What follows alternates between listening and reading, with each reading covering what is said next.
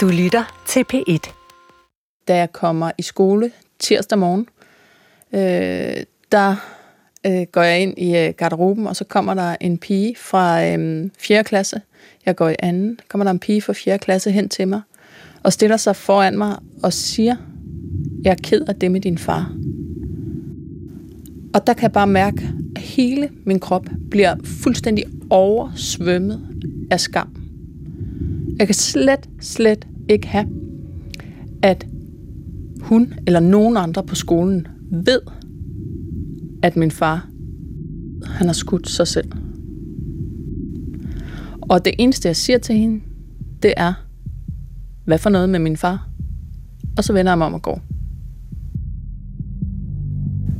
Altså, det ødelagde noget inde i mig, som gør, at jeg hele livet har været anderledes end andre mennesker.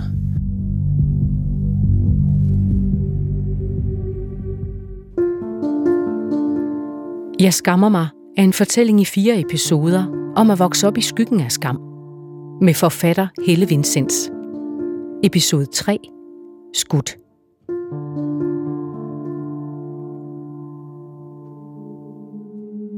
Helles far tager sit eget liv efter en periode med druk og økonomiske problemer. Han går konkurs, så både familiens gård og slægtsgården, hvor Helles farmor og farfar bor, ryger på tvangsauktion. Sammen med sin mand kører Helle til Bøgelunde for at besøge slægtsgården. Mm. Og nu er vi på vej ned i kælderen. Der er desværre ikke lys derinde. Det er så fint. Må jeg godt gå ind og kigge alligevel? Ja. Det er virkelig svært at gå herind. Det er stræk, hvis der kommer meget lys. Mm.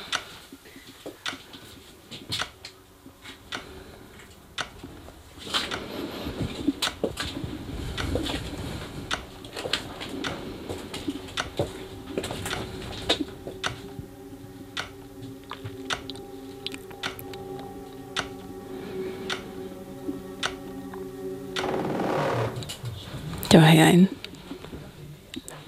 Jeg kan ikke engang sige det. Det var...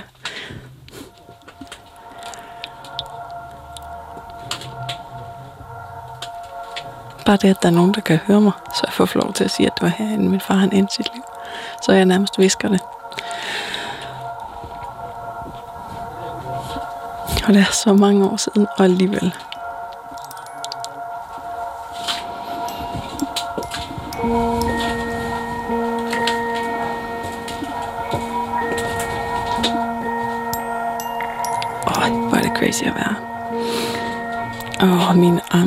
Ryste nu. Og nu vil jeg faktisk bare rigtig gerne ud.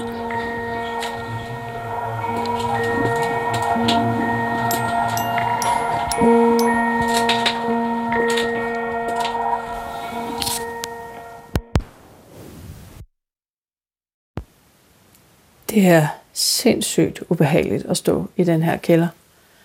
Øhm, og det er både fordi her er så Øh, så småt, så lavt til loftet, så, øh, så vådt på en eller anden måde. Altså det, den der fugt, det gør, at det føles som om, at der er sådan en våd vaskeklud foran min næse og min mund, når jeg trækker vejret. Og, øh, og har mørkt, og har er så indelukket og livløst. Øhm, og jeg synes, det er et rum, hvor jeg både bliver fysisk utilpas, men mest af alt, så bliver jeg bare pisse ked af at tænke på, at det var her, min far han endte sit liv. Helle skriver om sin opvækst og om sin fars selvmord i erindringsbogen Jorden under mig. Og da den udkommer, begynder folk at skrive til hende. Jeg får simpelthen så mange beskeder fra folk, der har læst bogen. Og det er tydeligt, at rigtig mange af dem, der har oplevet øh, forældres selvmord som børn, føler altså en enorm skyld og en stor skam. Altså den der følelse af, at man er forkert, fordi ens forældre har begået selvmord. Altså logikken hos mig og mange andre er, at øh, hvis man nu havde været god nok, sød nok, sjov nok, hvad nu det måtte være, så var vedkommende nok blevet ved med at leve. Tre uger før Helle fylder ni, sætter hendes mor sig i en sofa og klapper på sædet ved siden af sig. Helle sætter sig på den ene side, og hendes yngre søster på den anden. Og så øh, lagde hun ud med at sige, at vi ville ikke komme til at se far igen. Han lå op på sygehuset, og min første tanke var, at hvis han lå på sygehuset, så kunne vi jo helt sikkert godt se ham igen, for så kunne vi bare køre op til ham. Han havde kort forinden været indlagt på psykiatrisk, og der havde vi kørt op og besøgt ham, så det kunne vi jo gøre igen. Men så sagde hun så, vi kommer ikke til at se far igen, for han har skudt sig selv. Og, tilføjede hun, han gjorde det for vores skyld. Fordi han ikke ville være en dårlig far. Efter jeg havde fået at vide, at min far havde skudt sig selv, der var det som om min krop, den delte sig i to personer, som havde hver sin fuldstændig overvældende følelse. Og i den ene person, der var sorg. Min far, han var min held, og med, på mange måder mit et og alt, og jeg kunne ikke se, hvordan jeg skulle kunne leve videre uden ham. Og den anden person var bare fuld af skam. Det, at min far havde skudt sig selv, gav mig en følelse af, at jeg var fuldstændig værdiløs. Og det stod nærmest ikke engang til diskussion, fordi forældre vil gerne være sammen med deres børn. Og når de ikke vil det, så er det fordi børnene ikke er værd at være sammen med. Jeg var den eneste, jeg kendte, hvis forældre havde begået selvmord. Så jeg var den eneste af alle de mennesker, jeg kendte, der var så lidt værd, at ikke engang min far han gad at blive sammen med mig. Og det gav en følelse af, at jeg var intet værd, og en følelse af, at jeg skulle skamme mig over at være mig. Den skam, som fulgte med min fars selvmord, blev på mange måder en del af mit DNA. Øhm, og noget, som jeg stadig slås med. Altså som, øh, som har betydet og betyder, at jeg helt sådan grundlæggende kan tvivle på, om jeg er god nok og værdifuld, bare fordi jeg er mig. Altså bare det, at jeg siger det højt, kan jeg mærke den tvivl, der følger med. Øhm, hvor jeg tænker, er, er jeg nu det? Hvor jeg, hvor jeg, øh, hvor jeg godt kan, øh, kan se, at jeg er god til ting. Øhm, sådan det, man vel typisk vil kalde selvtillid. Men, men sådan bare god nok, uden at kunne noget, uden at præstere noget. Men, men bare mig.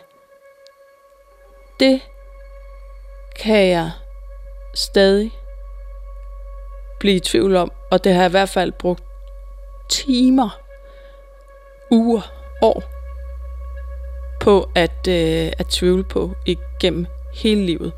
Øh, og med den tvivl følger også altså den skammen over, når man ikke føler, man er god nok.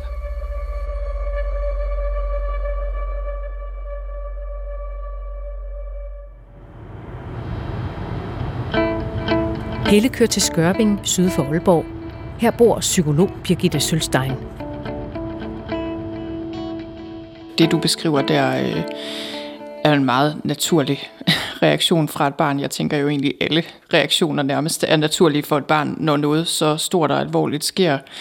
Men helt klart øh, for børn, men også for voksne, sikkert efterladte efter mennesker, der begår selvmord, er det jo først og fremmest den der følelse af at være blevet efterladt, og, øh, og måske ikke være værd at elske, eller jamen var jeg ikke vigtig nok til, at, at du ville leve for mig.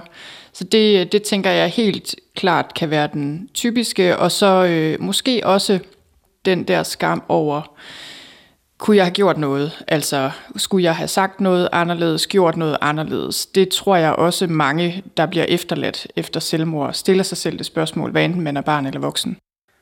For mig handlede det, udover sådan, altså skamfølelsen for mig selv, min far havde begået selvmord, så var det også vildt vigtigt for mig, især i det første år efter, at der ikke var nogen, der fandt ud af det.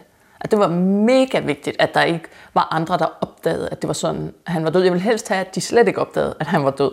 Men hvis de endelig fandt ud af det, så skulle de ikke vide, hvordan. Fordi det var dobbelt skamfuldt. Hvorfor er det det? Regel nummer et, man skal ikke skille sig ud socialt på nogen som helst måde, du ved. Så, så alene det, at din far var død, og han har taget livet af sig, var jo bare noget, der var anderledes, kan man sige. Og så, øh, så tænker jeg også, at ligesom, ja, hvis et familiemedlem drikker, eller det her er jo et tegn på, at der tydeligvis har været et problem, din far ikke havde det godt, og den her løsning, som han valgte på det her problem, er noget, som jeg tror også børn måske godt kan rationalisere sig frem til. Det er noget, folk vil tale om, eller folk vil tænke noget om, og man bliver bange for, øh, hvad andre tænker om ens far øh, og ens selv. Men for børn, øh, fordi børn som barn er man så lojal over for forældre, at det, at andre tænker dårligt om ens forældre, er ens betydende med, at de tænker dårligt om en selv. Så derfor kan man næsten ikke tåle det der med, at andre skulle øh, se på eller tænke på ens familie på en dårlig måde.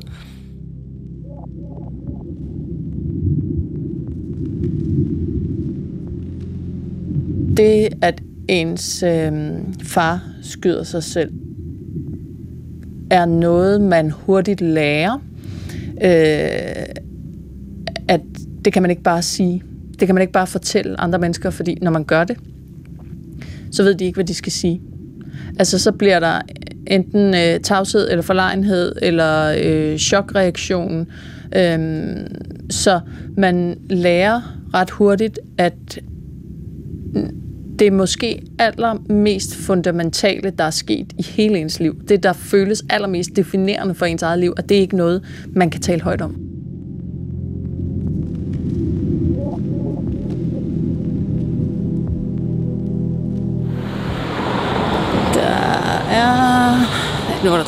68A, og der står Pernille Højmark Jensen.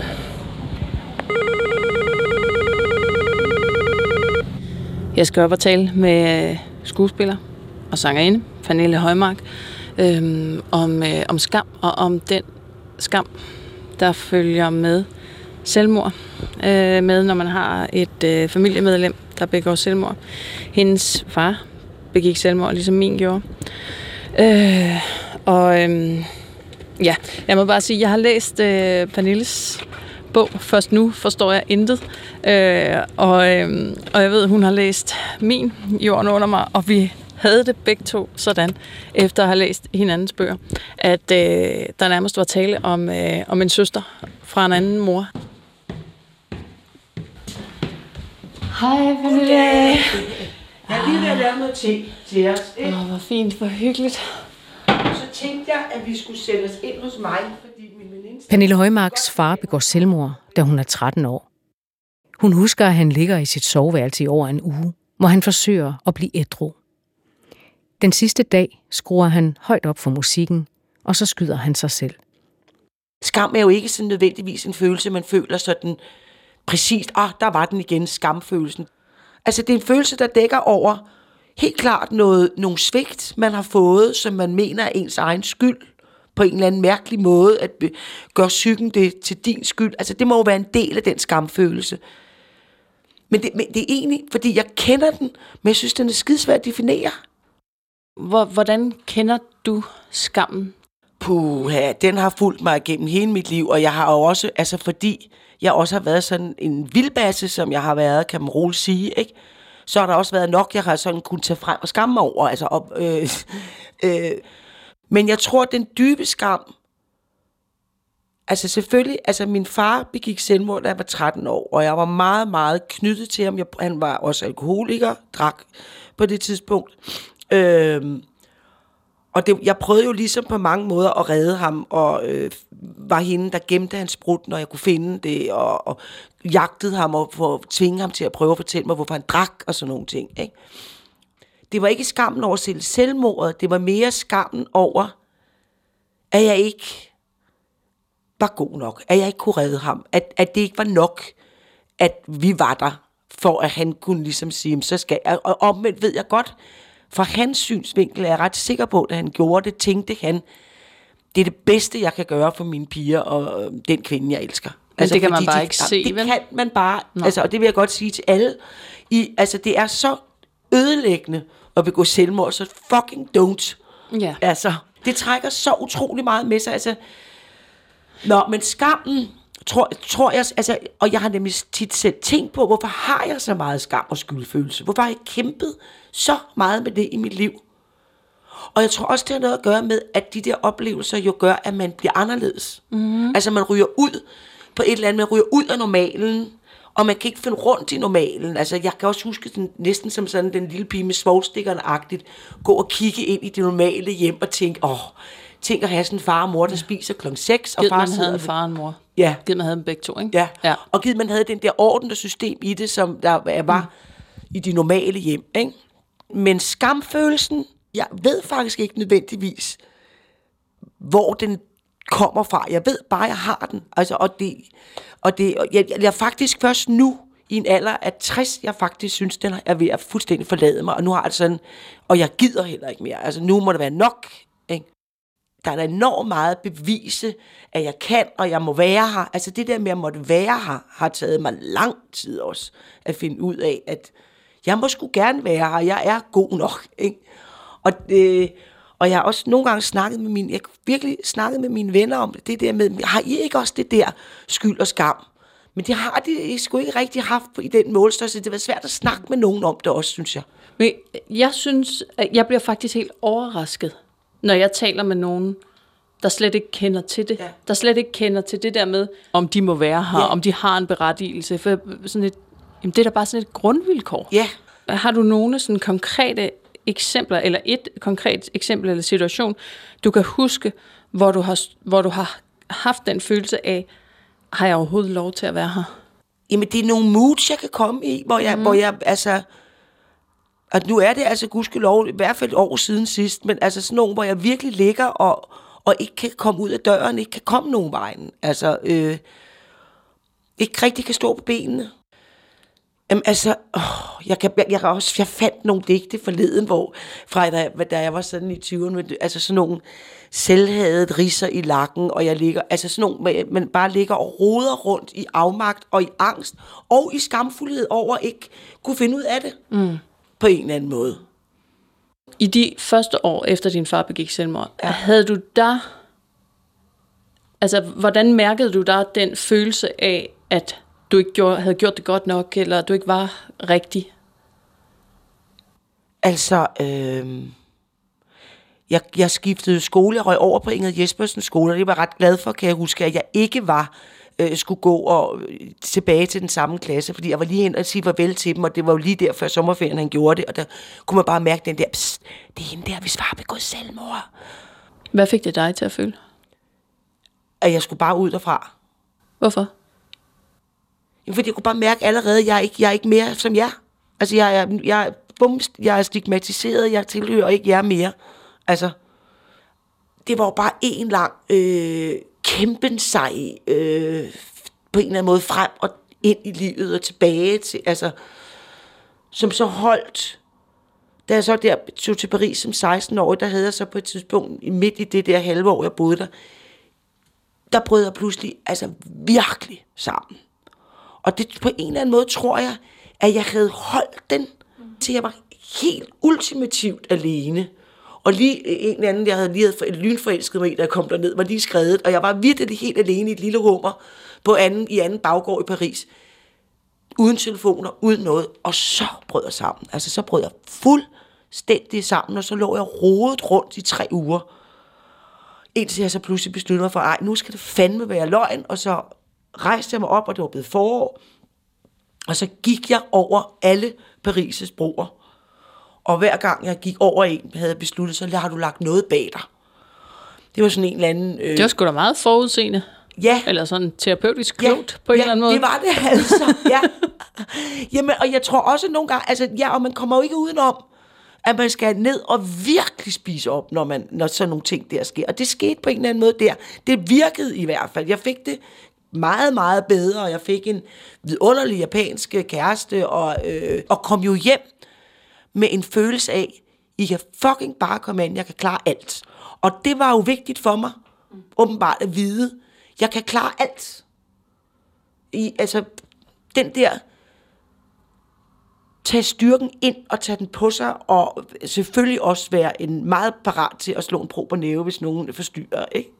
Der er ikke noget, jeg ikke kan klare. Synes du ikke længere, du er forkert? Lige nu, er, nej, jeg synes faktisk, der er en stolthed, der har øh, taget bo i mig om, at jeg, altså, og det går jeg virkelig at bruge tid på i øjeblikket. Du klarede den, Pernille. Der var, jeg holdt et foredrag på et tidspunkt, hvor der en, der sagde til mig, Pernille, du skal klappe dig selv på skulderen hver dag og sige, du er god nok. Og det er faktisk øh, gjort. Og jeg, når jeg også kan zoome så meget op nu og se på mit liv, og se, hvor jeg står og hvor jeg er i dag og sådan noget. Det gik jo, du klarede den. Tillykke. Det var godt gået.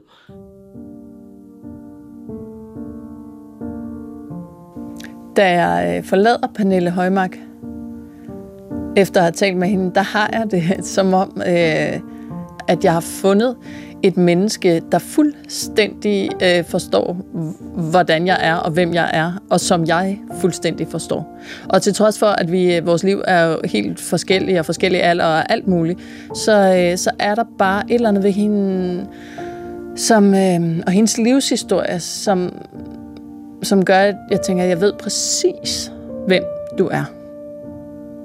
For du er ligesom mig inderst inde. Og det er en ret vild følelse, og en, jeg ikke har særlig tit. Og det er en vild rar følelse. Det mindsker følelsen af at være alene og være særlig på den trælse måde. Øhm. Ja, det er bare virkelig rart. Psykolog Birgitte Sølstein har en opfordring til Helle.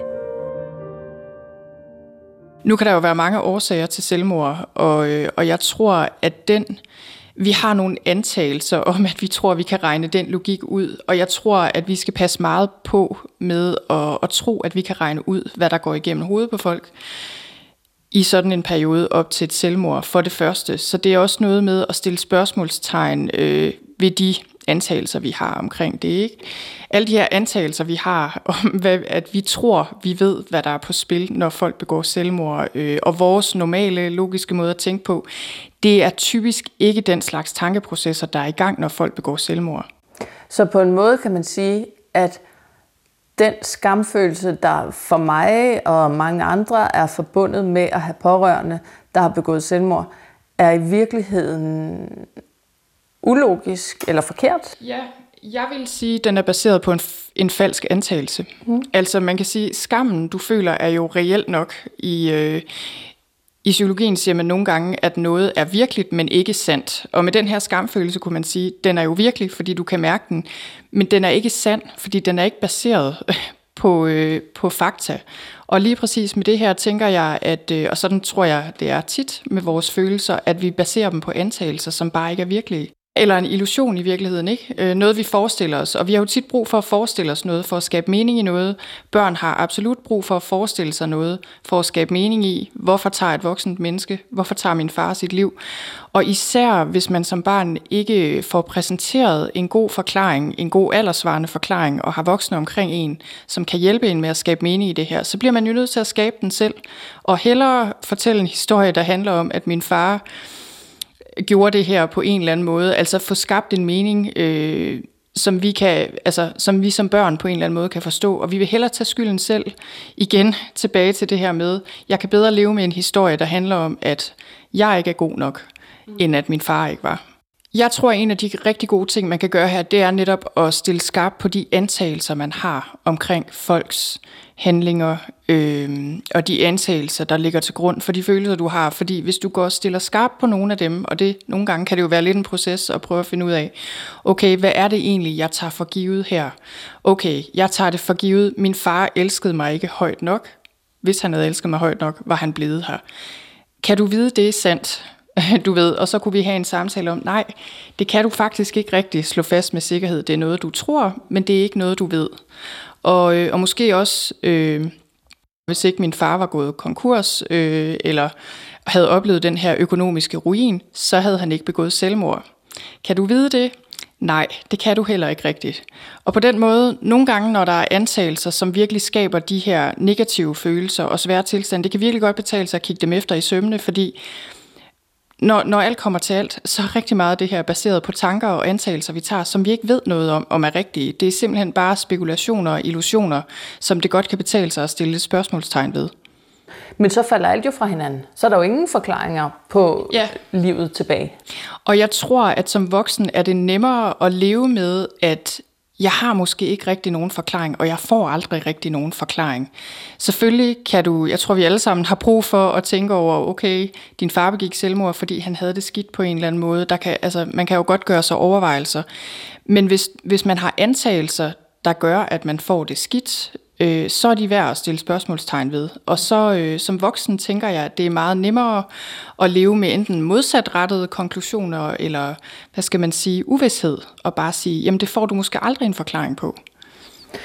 Så der ligger i virkeligheden for mig en øvelse i, selvom jeg nu godt med mit hoved som voksen ved, at der er mange flere forklaringer og faktorer i spil i forbindelse med min fars selvmord, at så ligger der alligevel en øvelse i at vende tilbage til de antagelser, jeg havde som barn, og se dem efter igen med det voksne blik. Ja, og i virkeligheden også give slip på ideen om, at du kan analysere dig frem til et svar. Fordi jeg tror rigtig tit, når vi prøver at analysere os frem til noget, så er det fordi, vi gerne vil have en form for kontrol over det. Altså hvis jeg bare ved, hvorfor noget sker, så kan jeg måske også afvæve, at det sker igen. Og give slip på den idé, og ligesom give slip på kontrollen og trangen til at ville forstå, det, det tænker jeg i virkeligheden er noget af det, der kan være rigtig godt her. Vil det fjerne skamfølelsen? Jeg tror helt klart, at det at stille spørgsmålstegn ved de her antagelser, det kan mindske den her skamfølelse. Jeg tror også med skam, altså sådan er det jo med os alle sammen, at skam forsvinder ikke bare sådan lige. Øh, skam er også en sund og naturlig følelse et stykke hen ad vejen. Men jeg tror, det kan få øh, en del af den her meget overdimensionerede skamfølelse til at forsvinde. Og, øh, og jeg tænker, jeg har også set eksempler på folk, der ligesom får kigget på nogle antagelser. Og når det går op for en, at en antagelse, man måske har holdt for en sandhed i mange år, når det går op for en, at det i virkeligheden bare er en illusion, man giver slip på, så kan det, så kan det have en ret dramatisk virkning i virkeligheden, fordi pludselig, som du også selv siger, jamen hvad skal jeg så? Altså det kan give sådan lidt en, en forvirring, og man kan blive lidt desorienteret, men på en god måde. Nu går jeg hjem og kigger på de antagelser, jeg har om min fars selvmord, især de antagelser, jeg havde som barn. Og så ser jeg, hvad det gør ved min skamfølelse omkring ja. hans selvmord. Ja, især det der med at stille dig selv spørgsmålet, kan jeg vide med 100% sikkerhed, at det her er sandt? Og så vil du opdage, at det, det kan man ikke rigtigt. Det kan du sandsynligvis ikke.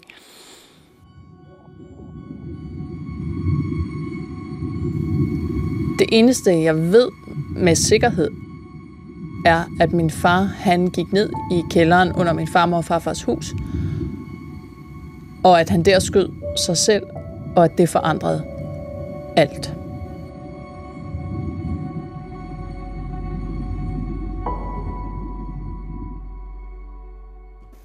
Jeg skammer mig er en podcast i fire episoder. Medvirkende psykolog Birgitte Sølstein og sanger og skuespiller Pernille Højmark. Tilrettelægger er Helle Vincents og mig, jeg hedder Mette Willumsen. Lyddesign Sara Røykær Knudsen. Redaktør er Hanne Barslund og Jesper Langbale. Hvis du eller en du kender går med selvmordstanker, så kontakt Livslinjen. Jeg ved ikke præcis, hvad det er, der fælder mig. Om det er et hektisk arbejdsliv, eller det at have to små børn, eller om det er den der evige følelse af ikke at kunne præstere nok, ikke at være god nok, hvis jeg ikke præsterer, eller om det ligesom bare er summen af alle de ting. I hvert fald så bliver jeg fældet i en sådan grad, at jeg må trække stikket fuldstændig.